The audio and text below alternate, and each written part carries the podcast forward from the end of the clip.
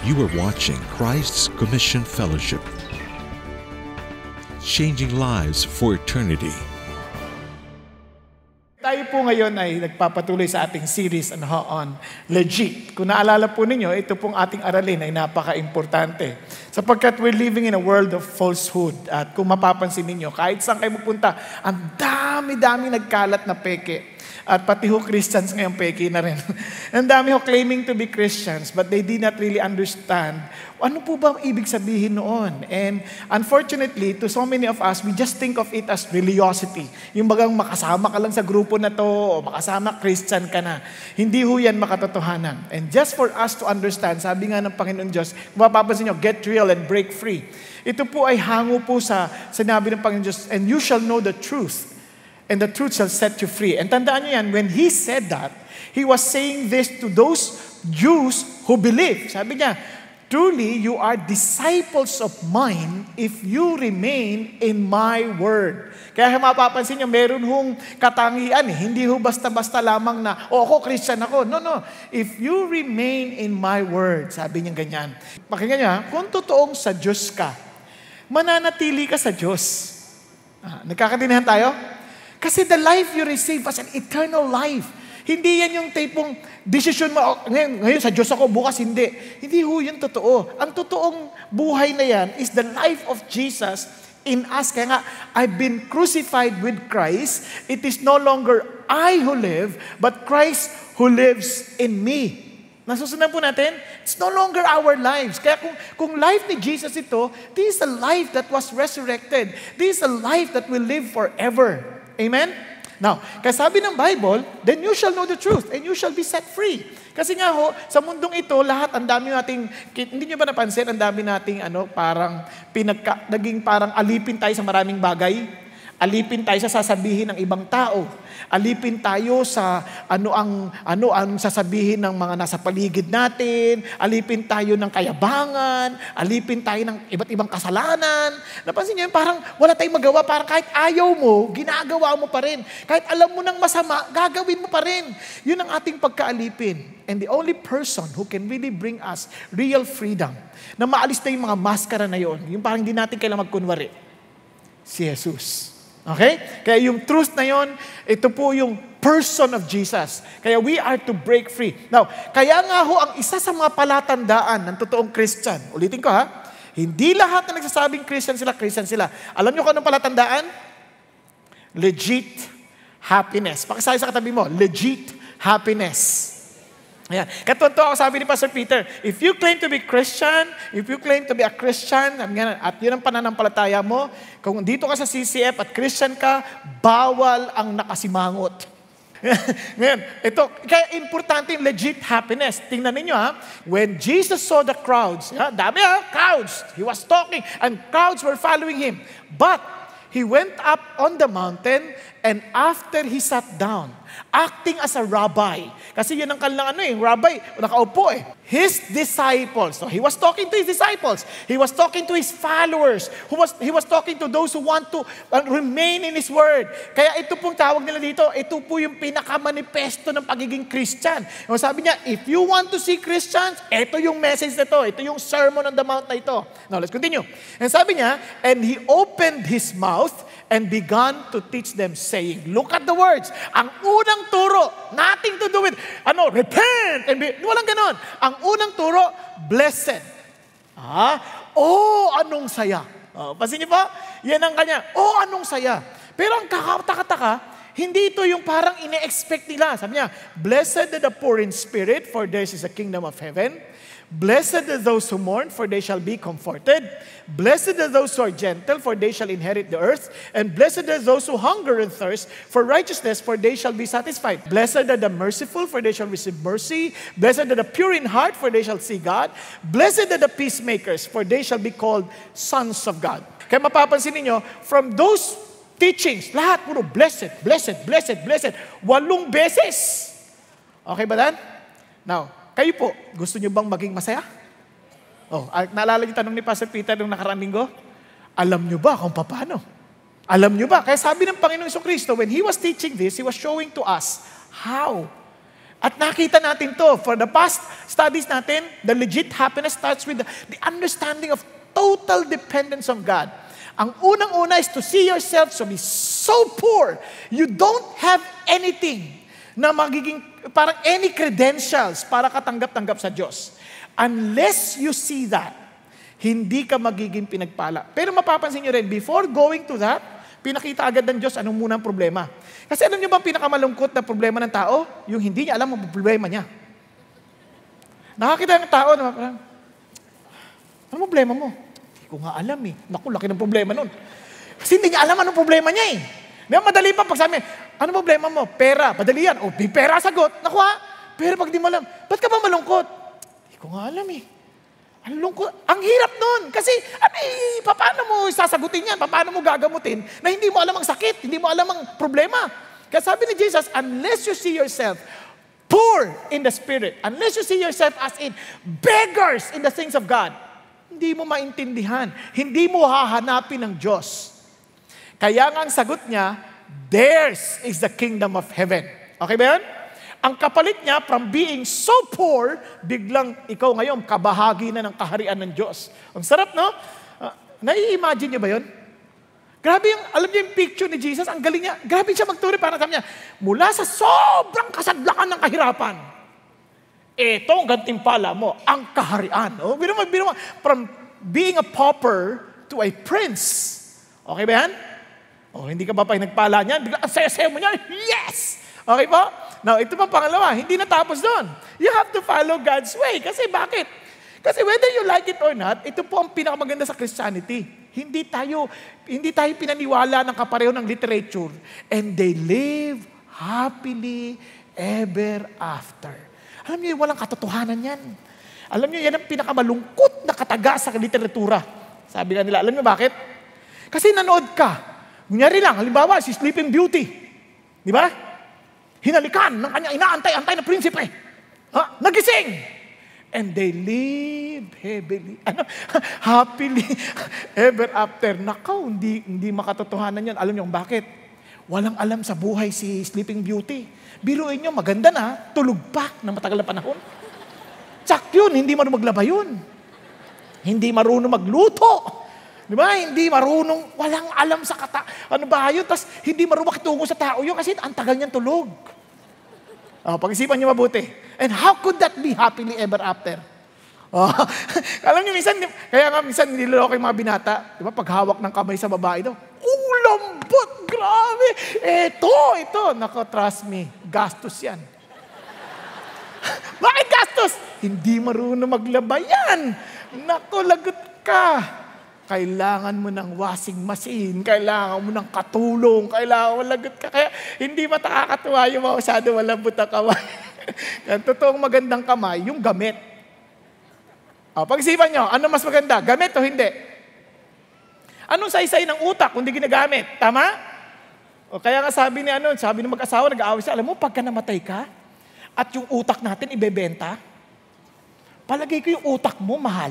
Bakit? Slightly used eh. Sabi mo naman, kaasar di ba? Parang hindi maganda yon, di ba? Kaya sabi ng Lord, itong ganda sa Christian life, sabi ng Lord, hindi ka exempted sa iyak, hindi ka exempted sa pain. But one thing for sure, you will be comforted. Para yan yung nanganganak. Di ba? Yun ang picture niya, eh, parang nanganganak. Na iiyak ka sa pain. Ah! Biglang paglabas, parang, ay, ang cute! Parang gano'n. parang nakalimutan mo na lahat ng pain na yan. Yun ang sasabi ng, kaya you follow His way. Ano yung way ng Panginoon Diyos? You wise up. Yung iba nagsabi, wise up. No, no, no. Wise up. Ang ibig sabihin ng wise up, pinag-iisipan, minimeditate, ganyan. Pinag-aras, you ask, you ask God, and then you, you yield. Okay? Then, sabi nga, be maamo or be gentle. Anong ibig sabihin ng Panginoon Diyos? Sabi ng Panginoon Diyos, you want to be meek, then bring out the Jesus in you. Okay? And you shall inherit the earth. Now, listen to this. Ito po yung huli. And find your satisfaction in Jesus. Alam nyo, na-miss ko ito last week eh. Di ba? You, blessed are those who hunger and thirst for righteousness. Obviously, I cannot explain everything again. Pero ang ganda-ganda ng papaliwanag ni Pastor Peter. Okay? Pero, just a review. Alam niyo ba yung hunger? Dito, yung ginamit na word, yung mamamatay ka sa gutom. Oh, papaliwanag sa inyo. Halimbawa, pumunta kayo dito. Kakain tayo. Kakain, ha? Kakain. Biglang nakakita ka ng kain, ampalaya. Pag ikaw ay nagugutom, wala nang pili-pili. Di ba? Kasi gutom ka eh. Kunyari, eh, ayoko niyan eh. Di mo ka kumain. Eh, gutom na kami. Di kumain ka. Eh, ayoko nga niyan eh. Di mo ka kumain. Ang gutom na gutom, yung mamamatay sa gutom, yung ampalaya, nagmama, nagiging matamis. Na, na, nakuha ninyo? Oh, yan ang gutom. Eh, kaya yung maraming tao hindi gutom sa, sa Diyos, alam niyo bakit? Pag nakikinig sila at masakit, sobre naman yan. Mapanglait. Ganun agad. Di, hindi ka gutom sa Diyos. Kasi hindi laging nakakatuwa ang mga mensahe ni Jesus eh. Di ba? Pag-isipan mo naman, bigla mong sasabihin sa iyo, mga nangangalunya, mga tinata... Ano ba yan? Parang ayoko niyan. Hindi nakakatuwa minsan eh. Ibig ko sabihin, pag uhaw ka, uhaw ka. Now, listen to this ha. Isang, ano lang, komplementaryo lang. Komplementary doon sa sinabi pa si Peter. Yung gutom na yon, tsaka uhaw, yung para ka nasa disyerto. Okay? Ba nasa disyerto ka? Tuyong-tuyo ka ng ganyan. Oo, oh, oo ka na, tuyong-tuyo ka ng ganyan. Tapos may nag, mama, dumating doon. Papipiliin ka, ginto o tubig. Ano pipiliin mo? Wala namang bibilihan doon. Walang bibilihan. Basta binigyan ng may dala siyang ginto at tubig. Ano pipiliin mo? Tubig. Uh, ano ibig sabihin yan?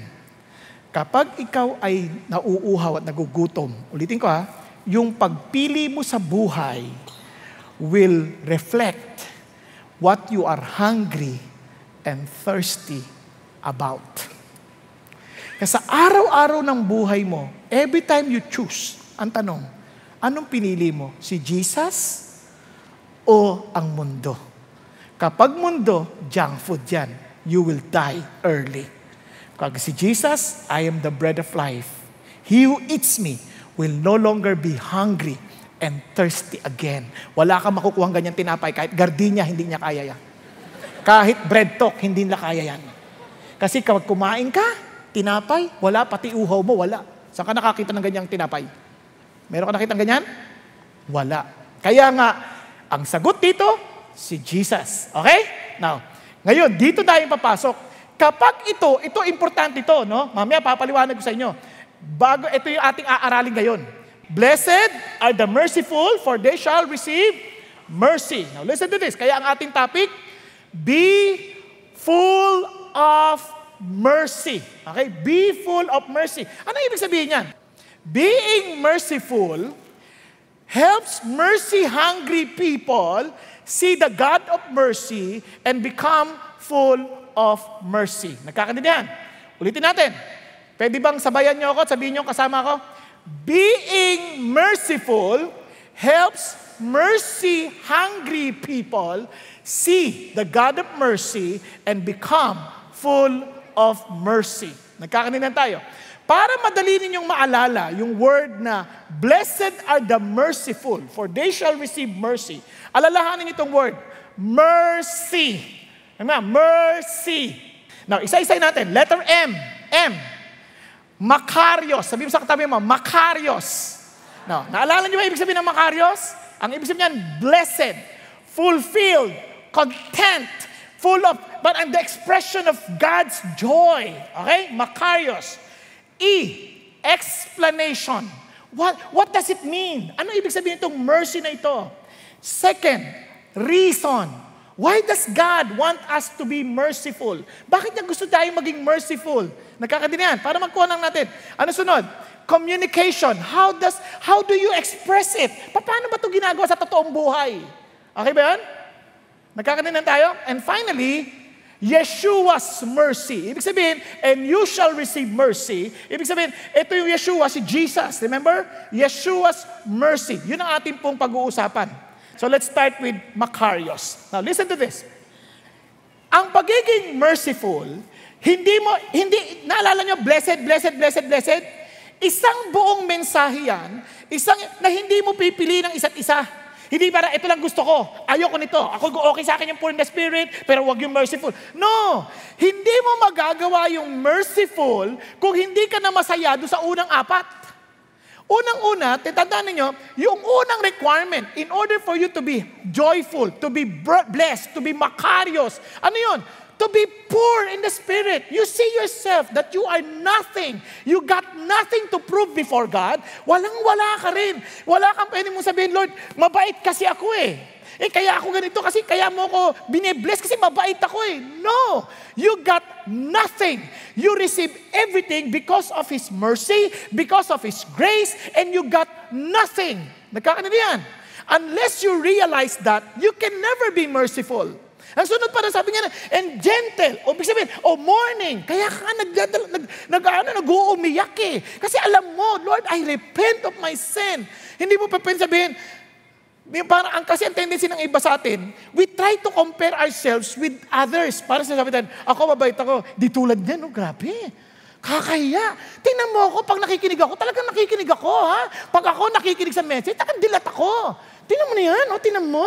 Pikit. So, hindi ka merciful kasi hindi ka nga masaya sa Diyos. Sa feeling mo, magaling ka. Ang totoo niyan, Lord, alam mo, sa totoo lang, awa lang ng Diyos, nagdilat ako kanina eh. Marami doon, sa totoo lang, yung iba dilat pero hindi naman nakikinig eh. Tulog ang puso. Nakatulala ang ganyan. No? Tapos tatawanan. Ano sinabi? Ba't ka natatawa? Di ko alam. Hindi mo alam. Basta nakakatawa eh. Ano nga yun? Ewan. Eh, ano ewan? Maraming ganyan. Tanongin mo yung katabi mo, bakit ka tumawa? Tumawa siya. hindi ganun. Kaya sa, kaya, guys, hindi, kaya nga hanggat hindi mo nakikita yun, wala, wala kang connection, you can never be merciful. Now, listen to this. Kaya sabi ng Romans, you will be surprised. When you do acts of mercy, look at the words, show mercy with cheerfulness. Kaya ka nga makarios eh. Hindi naman yun nakaawa ka na parang hindi ka masaya na, na, na nagpapakita ka ng awa o tulong sa isang tao. Hindi yung parang, Hirap sa'yo, tamad-tamad mo. Ayan, oh, kumain ka na. Pakakang kita dyan eh. eh hindi yung mercy. Di ba? Pagka tumulong ka, masaya ka. Eh, sa totoo lang, napansin nyo ba ito? Dahil pinagpapala kayo ng Diyos, ang kamag-anak nyo, katok ng katok sa bahay ninyo, pag may kailangan. Pero may himala naman yan eh. Pagka okay na, wala na. Hindi mo na sila makikita ulit. Pero wag, maghintay ka. Pag nangailangan ulit, babalik naman yan eh. O, di ba? Bilis sabi mo, nakakainis na. Utang ng utang, di naman nagbabayad.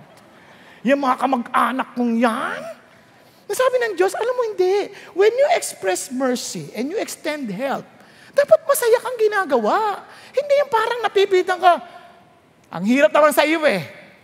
Pupunta ka lang dito pag may kailangan ka. O ayan, o, o. Oh. Tanda mo ah. Kasabi ng Diyos, no, you need first to be so blessed and understand, God, whatever I have is really yours. This is not mine. Whatever I, I enjoy now and am willing to extend to other people, is not because I am good. Hindi dahil kaya ako mayaman, dahil magtalino ako. No, it was just because of your grace, because of your mercy. Because wealth, di ba, the ability to gain wealth comes from God. Pwede ka namang matigok eh. Pwede ka naman ma- ma-paralyze eh. Pwede ka naman. Pero God has been so gracious to all of us that He's giving us the ability to earn. Kaya nga, ang mga Christians, hindi yan yung parang lagi sasabi, alam mo kaya ka mahirap? Kasi masamang tao ka eh. Walang ganon sa Christian. Kung masama man siya, naaawa pa nga tayo eh. Kasi we, kung alam mo lang sana kung sino si Jesus, kung alam mo lang sana. Kaya nga po ang challenge ito, unless you understand being poor in the spirit, unless you understand how to mourn, unless you understand meekness, unless you understand hunger and thirst for righteousness, obviously you'll never be blessed. And if you're not blessed, you can never be. Look at this. Merciful. Nakuha? Anong condition? Makarios. You want to be blessed? Then doon pa lang sa simula, na-enjoy mo na. Kaya you can extend grace or extend mercy with cheerfulness. Kasi sabi ng Bible, do not be grieved. Why? For the joy of the Lord is your strength. Yung kagalakan ng Diyos, yun ang ating kalakasan. Hindi yung galak ng tao. Kaya nga, sa totoo lang, tao rin ako. Nakakasakit din naman talaga ang loob minsan eh. Pero parang, aalala ka lang pag kailangan ka. Tama ba? Kaya lagi ko pinapaalala sa sarili ko, sinong gusto mong humingi ng tulong? Ikaw o sila? O, pag-isipan ninyo. Sinong gusto mong mas tumutulong? Ikaw ang tumutulong o ikaw ang humihingi ng tulong? Kaya pag mayroong mga parang nanginga, parang na, like, naaalala ka lang pag, kaila, pag may kailangan sila, isipin mo lang to, salamat sa Diyos at hindi ako ang nangangailangan at ako ang magiging alulod ng pagpapala ni Jesus. Makarios. Nakuha ninyo? Kaya ka meek, hindi kayong parang, kaya, o oh, ano na nangyari sa inyo? Bakit ang tagal niyong hindi nakikita? May kailangan kayo, ano? Hindi ganun, ha? Ma- Mick, Mick. Anong, may maitutulong ba ako? Ayan, di ba? May maitutulong. Pero mamaya, papaliwanag ko, okay ba, mamadali, may explanation pa yan, ha? Baka mamaya, baka lahat na lang nang humingi sa inyong tulong, bigyan nyo ng bigyan na ganyan. Hindi, hindi, hindi, hindi tama yon. Kaya sabi ng Bible, always understand, it's not the joy of the person, but the joy of the Lord be your encouragement. Okay? Kaya, Makarios, the joy of the Lord. Now, kaya ulitin natin.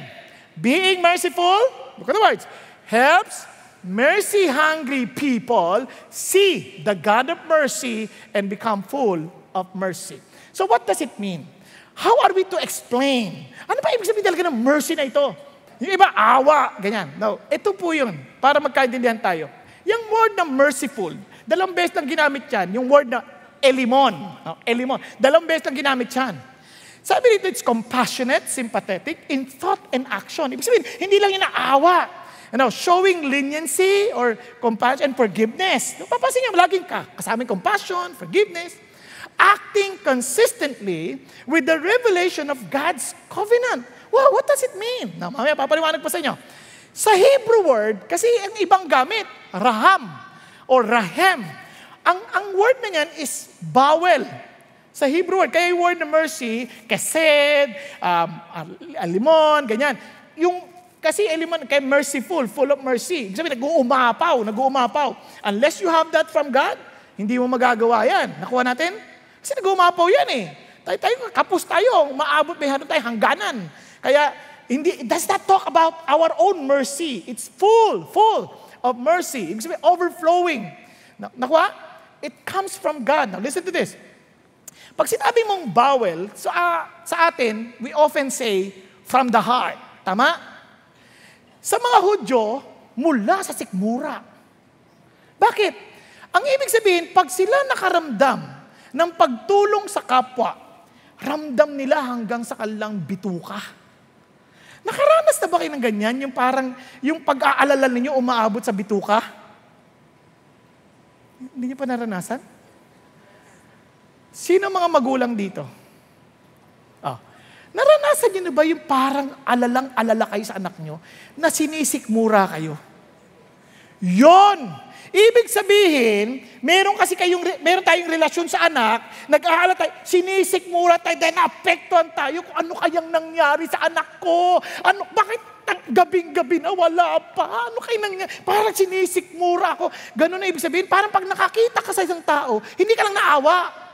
Parang sisikmaruin ka, para kasing meron kayong ugnayan na para ang kanyang pait, pait mo na rin. O, okay ba yan? O, naintindihan nyo na merciful? O, ilan sa atin dito merciful? O, gusto yung maranasan? O, tingnan yung katabi mo, kita mo katabi mo. Kung sakaling antok ka na, etong balikat ko, ha? Ano yung sabihin? Parang kunwari, ako rin yung narut, naaantok. Okay, hindi masama yon. Yun ang ibig sabihin na parang ramdam ko yung nararamdaman mo. Huwag yung parang, ano ka ba, tulog ka na tulog. Hindi ganoon. Puyat siya eh. Di ba? Nanood ng maraming palabas. So, naintindihan ko yung pakiramdam mo. Sige na nga, sige na. Tulog ka na, kikwento ko si mamaya. Na, nakuha ninyo? Parang, yun ang sinasabi rito. Now, kaya it's a deep, look at the words, tender feeling of compassion awakened by the trouble, weakness, suffering, and vulnerability. Now listen to this. It's like a picture of a father's love for a son. It's a picture of a mother's love for her nursing infant. Yan. Nakakita na kayo, mga nanay, hindi matiis yung mga anak na umiiyak, di ba? Hello? Eh, naalala ko yung training namin nung bata kami, nung bata pa yung mga anak namin. Yung baby pa lang, unang-una namin anak. May nagsabi sa amin ng ganito, sabi niya, Kung gusto ninyo yung anak ninyo na ano, ma, hindi kayo na, ay, parang buhat lagi, tiisin ninyo, paiyakin lang ninyo, hayaan nyo lang. Akala, akala namin madali, no? Hindi pala madali. Sa nanay, lang sa nanay. Pag umiyak na,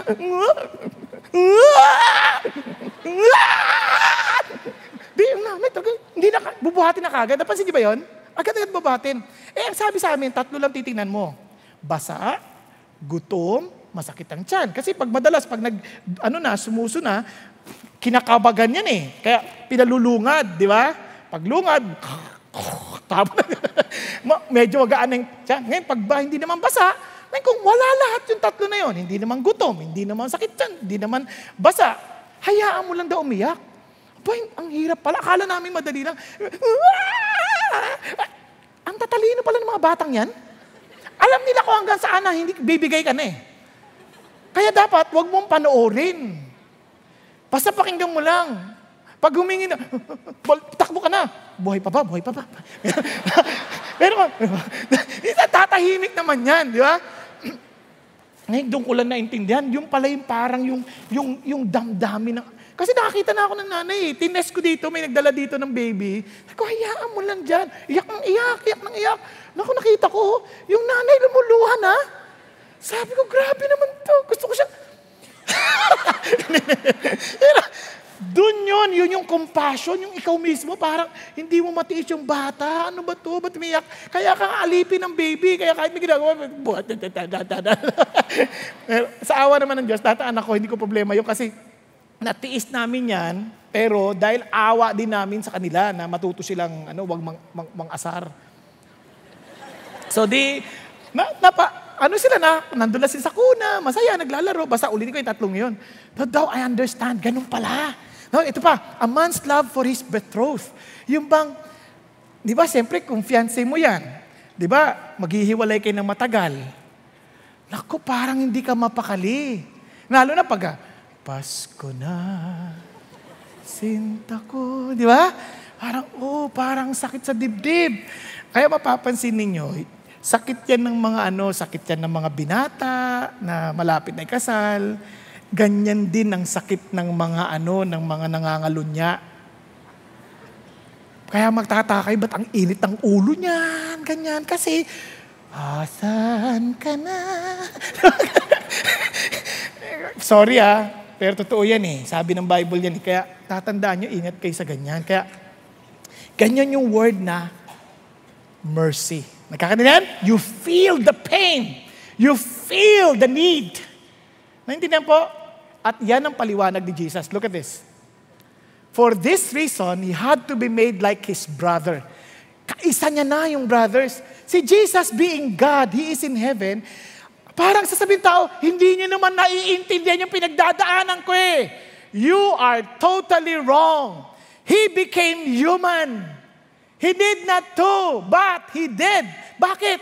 Para maintindihan niya, tinan nyo, in every way, in order that He might become a merciful and faithful high priest in service to God, that He might make atonement for the sins of the people. Ang sabi ni Jesus, naintindihan ko pinagdadaanan ninyo.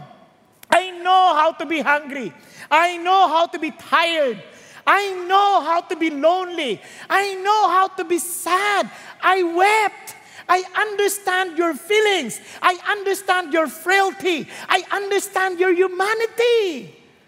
Oo, Diyos ako. I created the heavens and the earth, but I feel your pain. Yun ang sinasabi ng Diyos. Kasi nga merciful siya eh. Hindi siya yung parang wala akong pakialam sa inyo. Kahit isipin niyo mabuti. Naalala niyo sa John chapter 11? Ano sabi niya sa mga alagad niya? Punta tayo kay Lazaro. Bakit? Natutulog siya. Oh, natutulog pala Panginoon, di magigising siya. No, he's dead. And we'll be there to wake him up, to bring him back to life. Anong ibig? So, isipin niyo mabuti ha. Ma, babubuhay naman eh. Alam niya, mabubuhay. Tama? Nung nakita niya nagiiyakan si Mary at si Martha at yung mga mojo, umiyak din siya. Ikaw ba iiyak ka pa kung alam mo naman mabubuhay? Halimbawa lang, ano pangalan mo iho? Si JR, ano ba si JR? Nang, nangangamba sa grade niya. Nangangamba sa grade niya. Kasi gagrad, mo ba, graduating na siya, nangangamba siya, nabagsak siya. Ngayon, alam mo, pasado siya. Na tinanong, o ano, ano resulta? Sensa ka na. Bagsak ka. Bagsak! Di, pag iyak ng JR, iiyak ka pa ba? Sabi, tatawa na. Hindi ka bagsak. Kunwari lang. Ha? Pero kung umiyak ka, parang, tapos iniyak ka lang, sorry, ba? Medyo ano tama mo?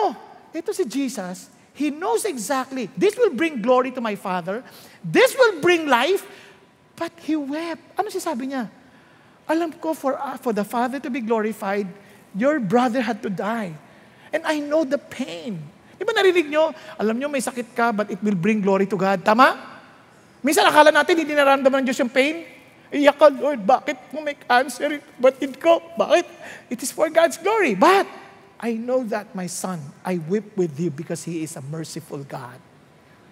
Hello? Nagkakanindihan tayo. We may not see the whole picture yet, but He feels what we feel. Yun ang sinasabi ng Diyos. Now, let's continue. Kaya nga, because He Himself suffered, look at the words, when He was tempted, He is able to help those who are being tempted. Kaya yung mga alagad, takang-taka sila, ganto-ganto si Jesus. Tingnan nyo ha. Tingnan nyo how He identifies Himself with the sinners. If you're a sinner, you feel that you're an outcast, you have no hope for eternity, you have no hope for the future, wala ka na. And people will look at you, people will look down on you. Ganyan exactly yung pakiramdam. And what would you feel? How would you experience the mercy of God? And look at what Jesus did. Then it happened that as Jesus was reclining at the table in the house, behold, look at the words, many tax collectors and sinners came and were dining with Jesus and his disciples. Now listen to this. Kapag ikaw, eto si Jesus, nagdatingan to mga mamang ito. And sabi niya, look, the tax collectors, look, the sinners are coming. Paano nila na-identify sila? What does it mean para ma-identify mo? For example, yung katabi mo, malala, masasabi ba makasalanan yan? Kung sakali lang ha, masasabi ba? Guys, listen to this ha, ingat kayo. Kaya wag nyo isipin na yung mga katabi ninyo lahat ay Christian. Tatandaan ninyo, may nanakawan dito ha? May nanakawan dito, yung mga bag, eh, tataka sila, Pastor, bakit pa nagpe-pray merong mga umiikot-ikot na, na asers? Kasi nga tinitingnan nila, baka mamakuha yung bag nyo. Oh. Eh, hindi ko kayo sinasabi, kasi siyempre sa dami, sa laki nito, sa laki nito. So, so, pero hindi mo alam kung sino sila, tama ba? Ito, identified. Mga makasalanan, no? Kasama ni Jesus. So, ano ibig sabihin nun? Notorious. So, these are not ordinary sinners. They are identified sinners. And they were dining with Jesus and His disciples. They were identified traitors, tax collectors.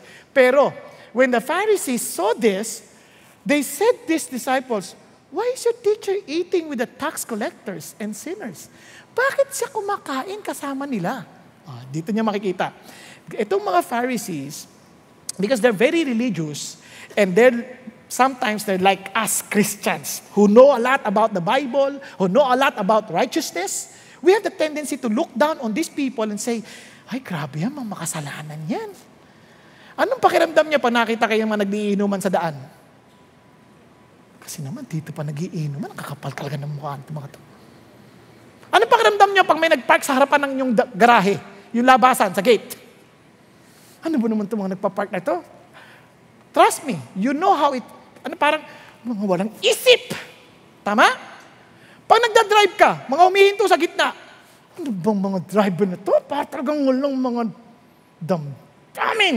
Tama? Hello? Huwag kayo mag- Ako sinasabi ko, sarili ko yun. That was my feeling. Kaya alam ko na ganyan-ganyan ang pariseyo. Hello? Pagpasok nyo dito, sabi na, pag nakakita kayo may kumakain na ganyan, tinan mo, tinan mo may pagkain. Di ba sabi, walang pagkain sa loob. Ang sabi, tinan mo, tinan mo. Pag nakakita ko sa cafeteria, nagba-Bible study, tingnan mo, nagti-tea group. Di ba sabi, no tea group in the cafeteria? Then, aalalahanin yung mukha. Tatandaan mo yan. Pag naglalakad ka, nakita mo, yan yun, no? Hipokrito yan. Di ba? Nakita mo sa elevator, biglang nagbago yung hangin. tatandaan mo na yung mukha na yun, sino sa kanila? Tapos every time nalalakad ka, yan yun, yan yun, yan yun. Parang ayaw mong makisalimuha, ayaw mo sila makasama. And that is exactly yung pakiramdam ng mga Pharisees. And we have the same tendency. Kung meron kang kasama sa opisinang mandaraya, hindi mo sila kakausapin, hindi mo sila sasamahan. Pag niyaya ko, kain tayo, ikaw na lang, busog ako. Di ba? Sa eskwelahan, kilalang mga notorious na mga loko-loko sa eskwelahan. Hindi ka sasama, eh, ayoko yung mga bully yan. I don't want to be identified with them. Obviously, same feelings. Kaya wag niyo masya, kaya itong policy na to, it's just but natural. Pero this is mercy na alam mong si Diyos, si God lang makagagawa. Ano sabi ng Lord? But when Jesus heard this, diba, sinabi sa alagad eh, hindi sinabi kay Jesus eh. He said, it is not those who are healthy who need a physician, but those who are sick. But go and learn what this means. I desire compassion and not sacrifice, for I did not come to call the righteous, but sinners. Now, here's mercy. Ang idea ng mercy is not just to join the sinners, not just to be with the sinners and enjoy with them. No. It is not accepting them alone. No. It is making sure that they would hear and understand the healing grace of Jesus. Ang sabi ni Jesus, the reason why I eat with them, hindi dahil gusto ko makisalo sa mga kasalanan nila. No. I join them because I want them to know that my Father cares for them. My Father loves them and they want them, my Father want them to be saved. Nakuha ninyo? Kaya tayo sa mga classmates natin, we talk with these people not because we want to enjoy and be part of their sinful acts. No, we just want to be fellowshipping with them, trying to understand them, showing them mercy because we know they need Jesus. That's the point. Kaya pag sinabi mo ito, na ito pala yung mercy, this is the very heart of God. Mercy is the very heart of God to bring salvation to these people because they are mercy hungry if you only know. Every human being needs mercy. Kaya pag sabi mo, gusto mo ba, everybody needs encouragement. Gusto mo malaman ko sino?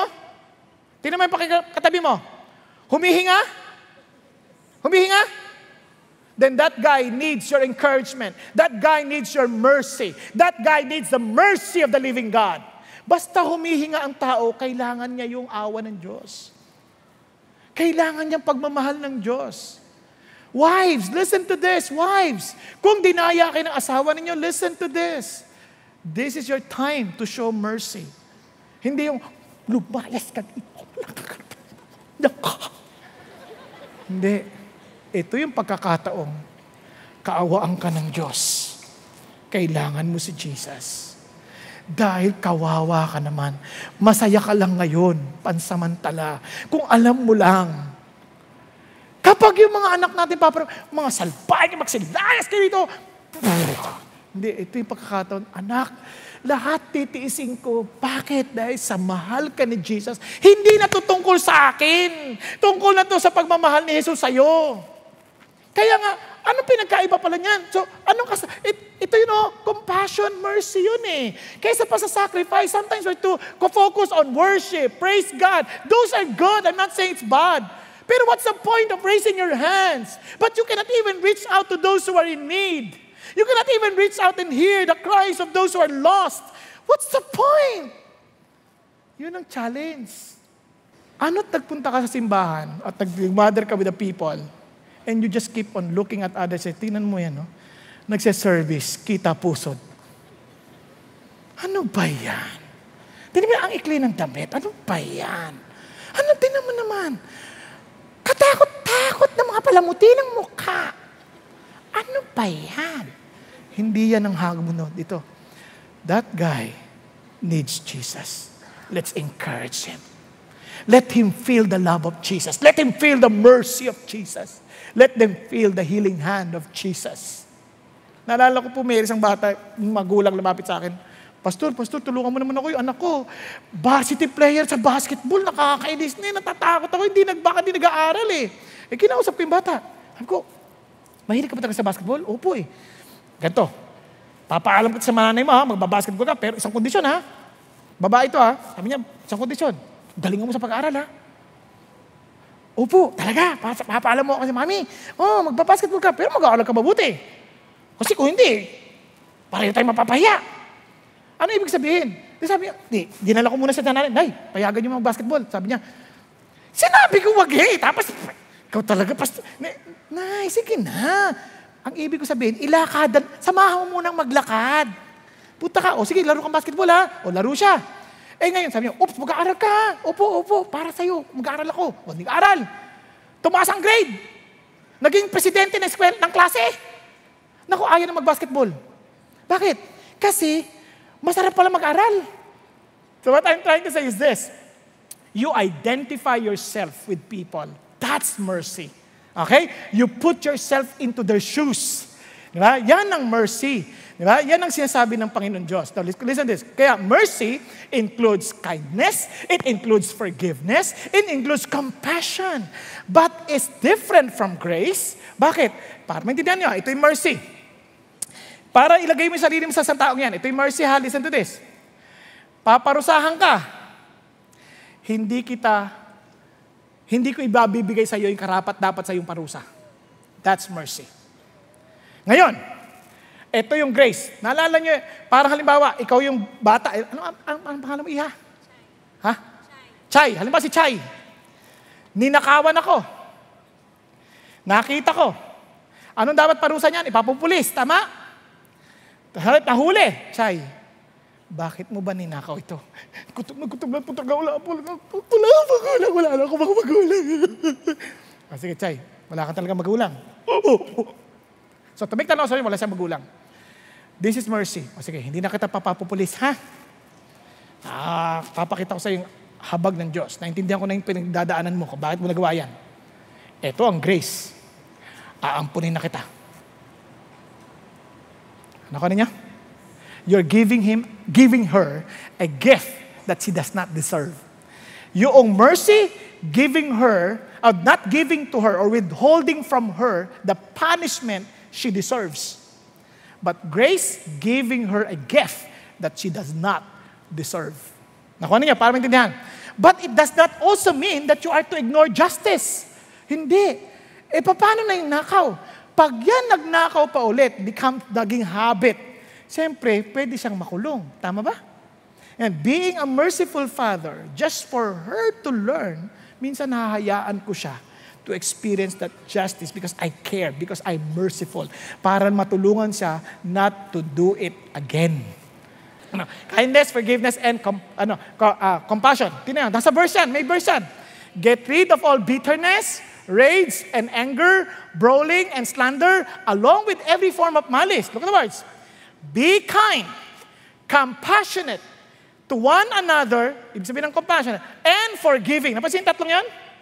Lagi ang magkasama. Be kind, compassionate. Kasi if you want to identify yourself with somebody else, with their pains, you should be kind to them. Imagining yourself that you're the one needing it. Tama ba? Then you should be compassionate. You need to be, not to feel, but to act on it. At minsan, because we need to forgive, kaya natin hindi ginagawa, then because of bitterness, because of hatred, because of, parang, wow, ang labong tao nito. So you have to forgive. Kaya yun ang idea. So that is what mercy means. Kaya sabi ng Bible, sa Luke 10, pinakita yung the good Samaritan. The expert in the law replied, the one who had mercy on him, Jesus told him, go and do likewise. So, be merciful. Ano ibig sabihin nito? Do likewise. Sabi, ano ba ginawa nito mama na to? He pictured, parang yung, yung tatlo yung kindness, compassion, lahat nando doon. Ano ba yung kwento nito? Ito yung kwento niyan. Jesus replied and said, kasi tinanong siya ng, ano, paano ba masasave? Pinakita niya, yung dalawang law. Love God, then love your neighbor as you love yourself. And who is my neighbor? Para magpalusot. Sagot ni Jesus, a man was going down from Jerusalem to Jericho and fell among the robbers, and they stripped him and beat him and went away, leaving him half dead. And by chance, a priest was going down on that road, and when they saw him, he passed by on the other side. Now, another, likewise, a Levite also, when he came to the place and saw him, passed by on the other side. Tingnan niyo mabuti ha. Merong parang ano, hinold up, gulpisalado. Parang patay na. Half dead eh, hindi na gumagalaw. These Pharisees and Levites, because they were very concerned about their purity. Sabi ng Bible, huwag kang lalapit sa patay. Tama? Hindi na iniintindi yung damdamin. Ang concern nila, kailangan pure tayo. So they walk on the other side. Kasi sa, ba- sa law, bawal silang dumikit sa patay. They will be contaminated. Nakuha ninyo? Both Levites and priests. So doon sila gumilid. But look at this. Yung Samaritan, ano ba itong Samaritan doon? But a Samaritan who was on a journey came upon him. And when he saw him, he felt compassion. So, nairamdaman. Kaya ulitin ko ha, mercy is not just a feeling of compassion. Kundi, kikilos ka. Kaya pag sabi niya, kita ng Samaritan, ito mga danger. Paano kung nandiyan pa yung mga nang hold up? Tama ba? Pangalawa, Hudyo yan, galit sa inyo yan. Kasi ang tawag dyan sa mga Samaritan, mga, kumbaga sa aso, askal. Bakit askal? May halo. Di ba? Halong sa Asyriano at saka Hudyo. Nakuha ninyo? Di ba, kunyari kung, kunyari, pag purong aso, may German Shepherd, dapat purebred, di ba? Kunyari, pag poodle tsaka Shih Tzu, ang pangit, mukhang pushit. Di maganda. Askal yon, askal. Nakuha ninyo? So, ganun ang nangyari sa, sa, sa Samaritan. So they were being insulted by the Jews. And look at him. Ikaw pang tutulong dyan. He felt compassion and he did not stop there. Look at what he did. And he came to him, an act of kindness, bandaged up his wounds, pouring oil and wine on them. And he put him on his own beast and brought him to an inn and took care of him. Wow! Hindi lang siya naawa. Make act of kindness. Inalo yung sugat, hinugasan, binuhat pa. Kinarga pa doon sa kanyang donkey. Now, isipin niyo kung donkey yan, hindi pwede silang dalawang sabay. Nakuha ninyo? Siya willing maglakad. O sige, para madala ka ta. Tapos, dinala niya sa inn. Now, on the next day, he took out two denarii and gave them to the innkeeper and said, Take care of him, and whatever more you spend, when I return, I will repay you. Grabe naman to. Hindi na lang siya, hindi na siya, o ito ha, bayaran ko na ha, pati pare, pa-hotel niya. Nakuha ninyo? Now, tuloy tayo. Which of these three do you think proved to be a neighbor to the man who fell into the robber's hands? And he said, the one who showed mercy toward him. So in other words, mercy, tama, kindness, compassion, and forgiveness. Bakit forgiveness? These are the people who hate us. These are the people who always insult us. Pero dito, this is no longer an issue na ito ba yung mga Hudyo? No. Ang issue, This is a person needing mercy. Ulit natin. Being merciful helps mercy-hungry people see the God of mercy and become full of mercy. Bakit? Because this is the reason. The reason, why does God want us to be merciful? Because God has shown us mercy. And God commands us to be merciful. Kasi ganito yan, God is merciful. Sabi niya, okay, I will show you mercy. Pagka ikaw ay merciful, tinanggap mo, mag extend ka ng mercy. Pero kung hindi ka nag-extend ng mercy, para sasabi sa Lord, Lord, hindi kita kailangan. Unang-una, it's an expression of self-righteousness. It's an expression not of being poor in the spirit. Paano sasabi mo, hindi kita pwedeng patawarin, hindi kita pwedeng gawa ng mabuti, hindi kita pwedeng, alam mo bakit? Kasi you deserve that, and to me, you see, I'm good. Na-imagine niyo ba? Hindi ko magagawa yung ginawa mo, kaya hindi kita mapapatawad. Parang, how could you do such a thing? Kaya pag ang tao hindi nagpapatawad, yun ang kanyang kinukommunicate. Imposibleng magawa. Parang, imp- paano mo nagawa yan? Hang, hang, hang, hang, hang kapal mo. Kaya pag hindi, ka, pag hindi mo naintindihan yung tao, parang sinasabi mo lang, ikaw lang ang mabuti. That is exactly what God is saying. Kaya sabi ng Bible, you see, God's mercy is so abundant and His love for us is so great that while we were spiritually dead in our dis- disobedience, He brought us out to life with Christ. It is by God's grace you have been saved. Tinaulit niya, God's mercy is so abundant. Nakuha niya? Sobra. Kaya kahit na ikaw, sama-sama mo na, sige na. Out ka na. Now, look at this. Shouldn't you have mercy on others just as I had mercy on you? Napansin niyo ba? And look at what He requires of us. Sabi niya, He has told you, O man, what is good? What does the Lord require of you? But to do justice, to love kindness, and walk humbly with your God. Ano sabi ng Diyos? Alam mo anak, sa akin ito. Kung kilala mo si God, hindi issue dito yung manalo ka sa argumento. Hindi dito yung issue na lagi ka nasa angat. Ang issue dito, sa action mo, nakikita ba ang mercy ng Diyos. Hello? Nakita niyo ba sa bahay, minsan ayaw natin magpatalo? Kaya yung nagtataasan ng boses.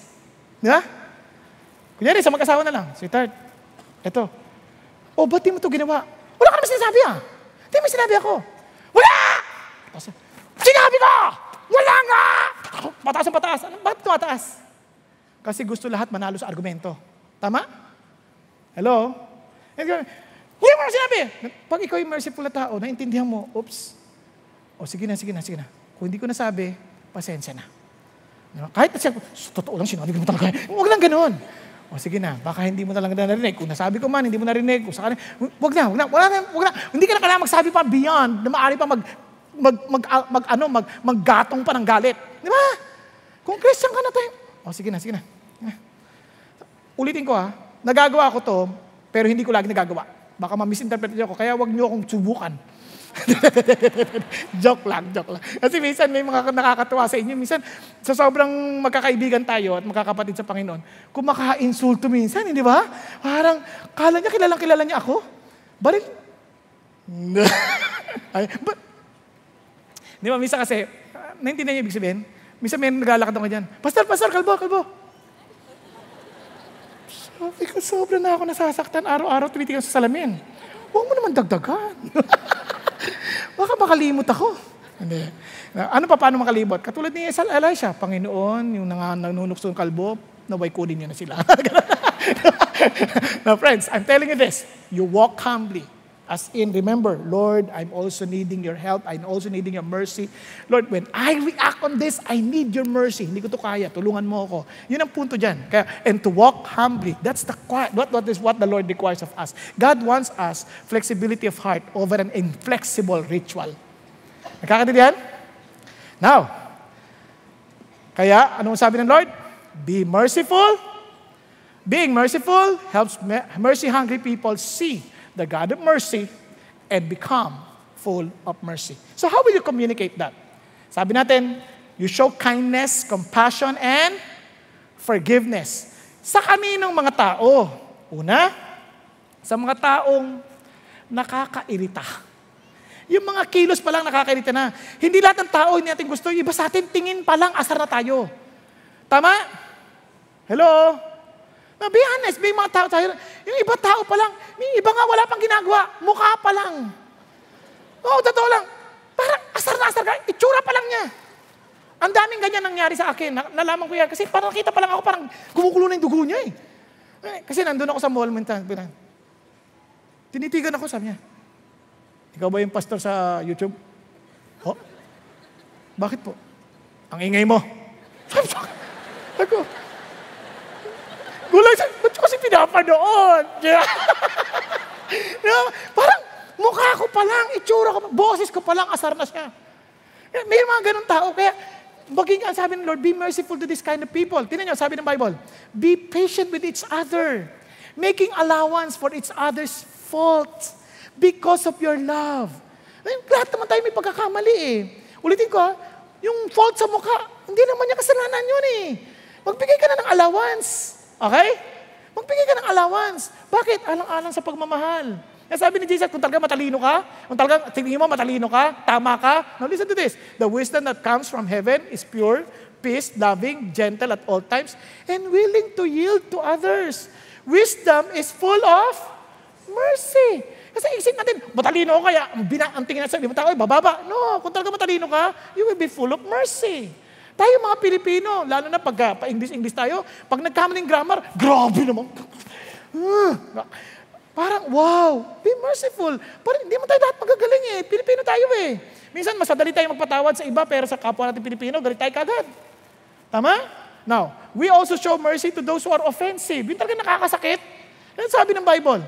Love your enemies. Do good to them. Lend to them without expecting to get anything back. Di ba? Yung mga ka- kaaway yan ha.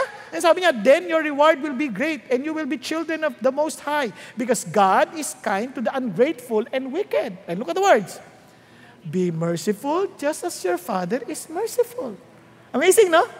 Kahit ma- talaga offensive na, nakakasakit na. Yung parang inaalipusta na, pati yung, ano, yung Diyos mo. Huwag mo, na, huwag mo nang patulan. Be merciful. Now, losers, losers. Di ba nakakainis din yung mga losers, yung mga failures, yung mga taong parang bigo ng bigo. Yan, yung mga, they need second chance. Yan, katulad ni Paul. Though I was once a blasphemer, a persecutor, and a violent man, I was shown mercy because I acted in ignorance and unbelief. I was shown mercy so that in me, look at the words, the worst sinners, Jesus might display his unlimited patience as an example for others who believe on him and receive eternal life. Wow, ang sarap. Kahit na ano yung mga people who need second chance. Because mercy is second chance. Kaya full of mercy, full of second chances. The people who are outcast, those who are in need, those who are talagang considered in the society na parang wala na silang pag-asa. Ang sabi ng Lord, whenever you possibly can, do good to those who need it. They need it. Di ba? Katulad nakita natin kanina sa Matthew chapter 9, the sinners, the, they need salvation. They need Jesus. These are the outcast people. And obviously the Lord said, show mercy to those who are lost. To those who are lost. Ano yung lost? Show mercy to those who have doubts. Save others by snatching them from the fire. Show mercy to them while being careful that you are not contaminated by their sins. Now listen to this.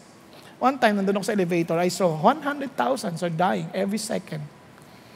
I just wept. Just like, Lord, paano po sila? Kung pupunta sa paano po sila? You see, whenever you look at people, don't look at them at their present situation. Look at them at their future place to be. Saan kaya pupunta ito? For their sake, kaawaan natin sila. For their sake, do good to these people because they need salvation. Yung sabi ng Diyos, show mercy to those who are doubting. Show mercy. It snatch them out from the fire. These are outcasts. These are the lost people. Kakadidihan? When you see a person, you're, maybe you're somebody, somebody you really love in sin, just remember this. These are lost people. Gusto yung maintindihan? Let's listen to this testimony of our friends, our brothers, our sister, si Khalil and Dorai. Ito po sila. In 2002, Khalil and I got married. We were blessed with two wonderful daughters. We were a small, young, and happy family But slowly, flaws in our lives began to manifest and started to affect our marriage. I was not a submissive wife. I always thought that my ideas were better than his. I was also focused on my career and as a result, rose through the corporate ladder quickly, which required me to always work long hours. I was simply not fulfilling my role as a wife and mother. I was not taking care of my wife and was so full of pride. In my mind, she could handle herself. It looked like she did not need my help anyway. I thought we were doing just fine, but eventually I got tired of all the things that were happening in my life, and worst of all, I felt that Dorai did not care for me anymore. I thought I deserved so much more than what I was getting out of our marriage.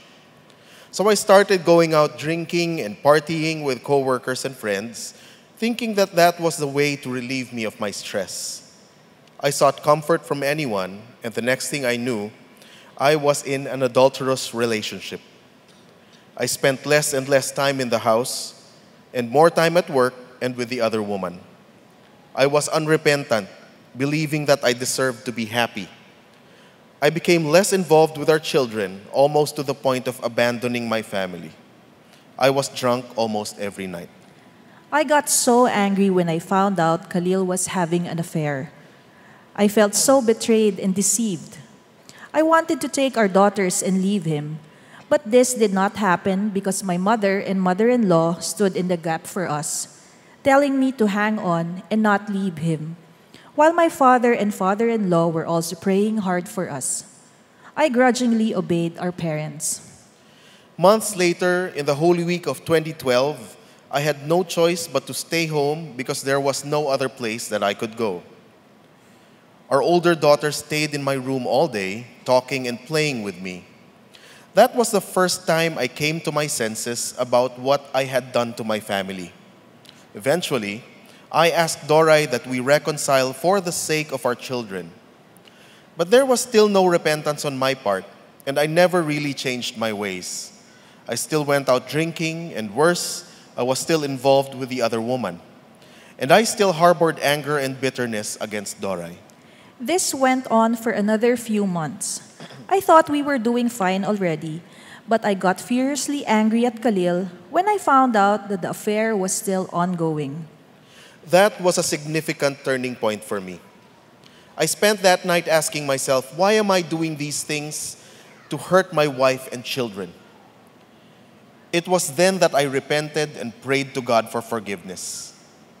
The next day, I sent a text message to Dorai begging her to forgive me, telling her that I loved her and I will completely cut off ties with the other woman, and so I did. It was the start of working towards real reconciliation. Not long after, we decided to regularly attend the CCF worship services as a family and really learn about God's Word.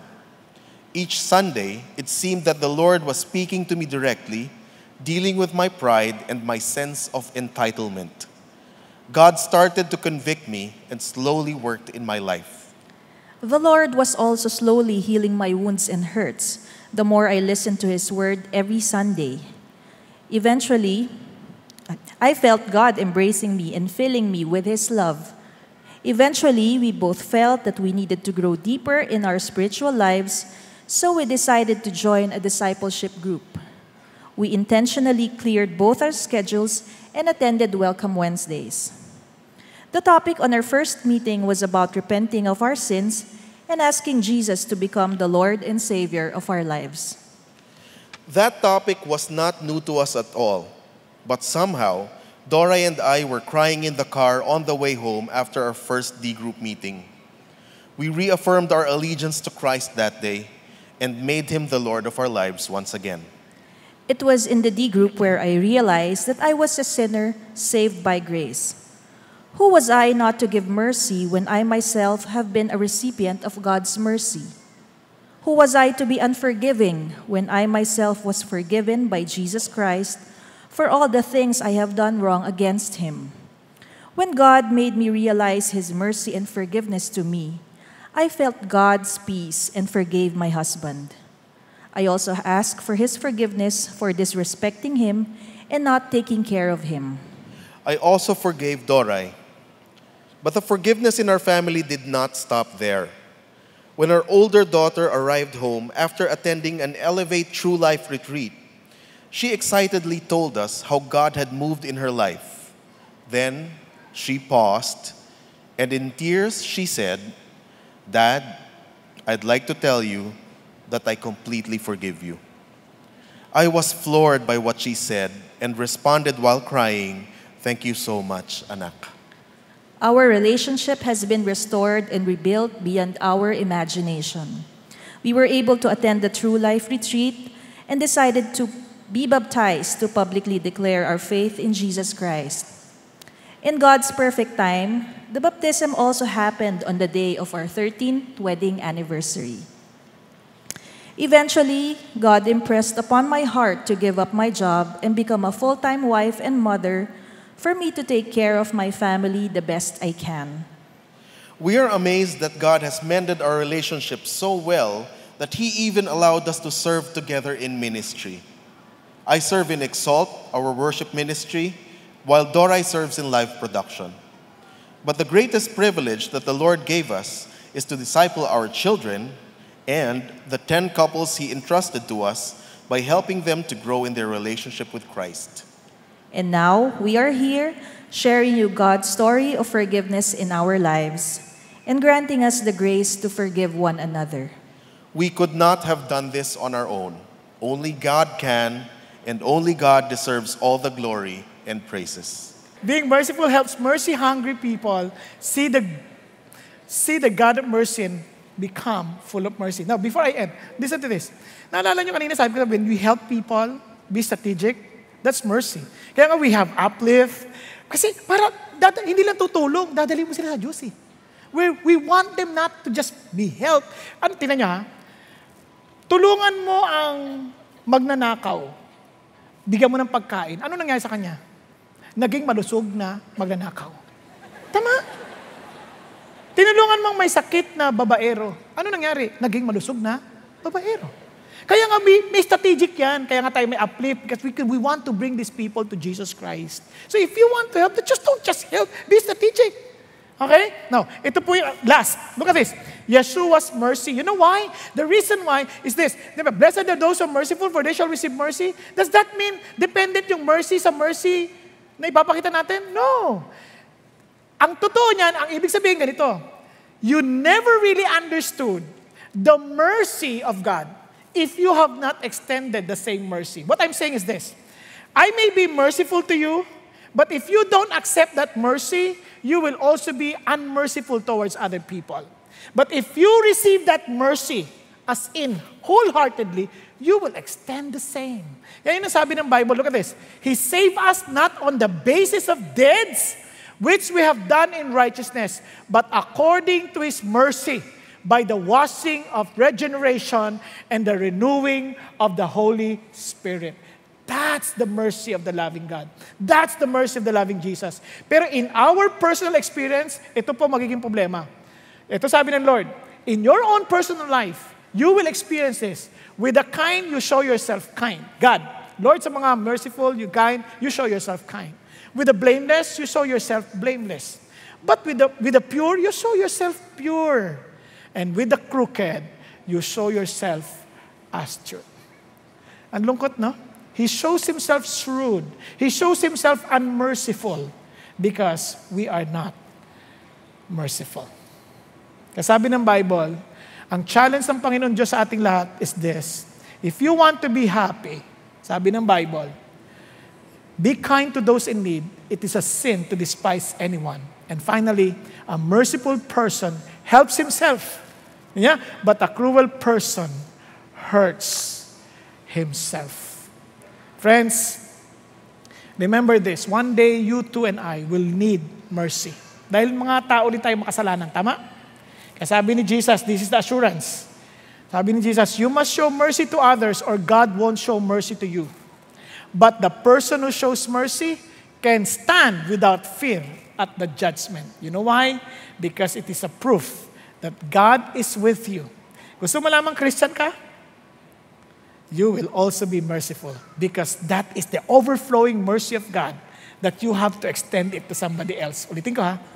Sa sobrang nag-uumapaw, hindi mo pwedeng sarilinin. Kailangan mo ipasa yung mercy na nararanasan mo mula sa Diyos. Nakakanihan? So being merciful, friends, listen to this. Being merciful helps mercy-hungry people see the God of mercy and become full of mercy. Keep yourself in the love of God, waiting anxiously for the mercy of our Lord Jesus Christ to eternal life.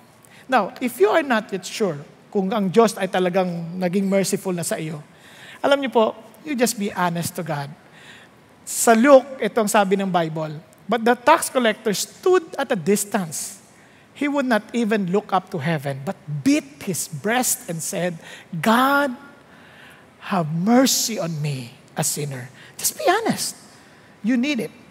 And sabi niya, I tell you that this man, rather than the other, went home justified before God. For everyone who exalts himself will be humbled, and he who humbles himself shall be exalted. If you want to experience the blessing of being merciful, receive God's mercy. Be humble enough to admit that you need it. Then extend the same. Okay po ba yan? Tayo pong lahat ay yumuko sandali at pumikit. Mga kapatid, hindi ko alam kung sino ka. Hindi ko alam kung anong pinagdadaanan mo sa buhay. Hindi ko alam mga tao nakasakit sa iyo, mga taong marahil ay nilapastangan ka o kaya inisahan ka, niloko ka. Sabi ng Panginoon Diyos, anak, just keep on being kind to them. Just keep on being compassionate to them. Just keep on being forgiving. As I have forgiven you. Anak, more than looking for justice for yourself, they need forgiveness from, from, from me. They need to be saved from eternal damnation, that they may experience the blessing of being in my kingdom. And I want you to represent me. I want you to be merciful that people may see me, the God of mercy, for they're hungry for it, that they too will become, they will be full of mercy. Friends, you know who you are. Be humble before God. Acknowledge before God that you need Him. Acknowledge before God. If there's someone in your heart right now, and you're saying, Lord, galit po ako sa taong to, why don't you offer that person to the Lord? Panginoon, ito hirap po ako sa taong ito. Maring hindi ka galit, pero hirap ka sa Kanya. You cannot really extend that mercy. You cannot really extend understanding. You cannot extend kindness. You cannot extend compassion. You cannot identify yourself with that person. Maaring na-offend ka. Maaring politiko yon, maaring tao sa gobyerno, maaring tao sa kap, kapitbahay mo, o sino man. Sabi mo, Lord, have mercy that I may be able to extend mercy. Lord Jesus, I know that every time you extend mercy, friends, what you're saying is this you're willing to bear the burden, you were willing to bear the pain. And that is exactly what Jesus did. When He showed mercy, He died on the cross for our sins. He bore the pain, He bore the cost of mercy because He is a just God. Thank you, Jesus. Thank you, Lord. Father God, I thank you that you know every person in this room. And I pray if anyone in this place, oh God, if there's anyone who does, does not understand and experience, who have not experienced your mercy yet, I pray, open his heart, open her heart. Let her be humble. Let him be humble and or her be humble enough to acknowledge his need of your mercy. And let her or, or him call upon you and receive you as his or her Lord and Savior. Thank you, Jesus. Thank you, Lord. Father God, we thank you, Lord, that you have placed us in this country as your witness, as your witnesses Lord, to tell and to show people that you are the God of mercy. So allow us, Father God, the fullness of the mercy that we have received from you, allow it to overflow and share this to everyone, to every person that we meet, oh God, to every person that you bring into our lives. Allow us not just to think mercy, allow us just not to know about it, allow us not just to, to feel it, but to really act on it. That we may show kindness, that we may show compassion, that we may also extend forgiveness if necessary. Again, thank you, God, that you will bless those people who have extended mercy, for they too will enjoy the beauty of your mercy, O God, the beauty of your kindness, the beauty of your compassion, and the beauty of your forgiveness. Again, thank you, Lord, and dismiss us with your grace. Dismiss us with your strength. Dismiss us, Father God, with your love. In Jesus' name we pray. Amen. Amen. Amen. God bless you.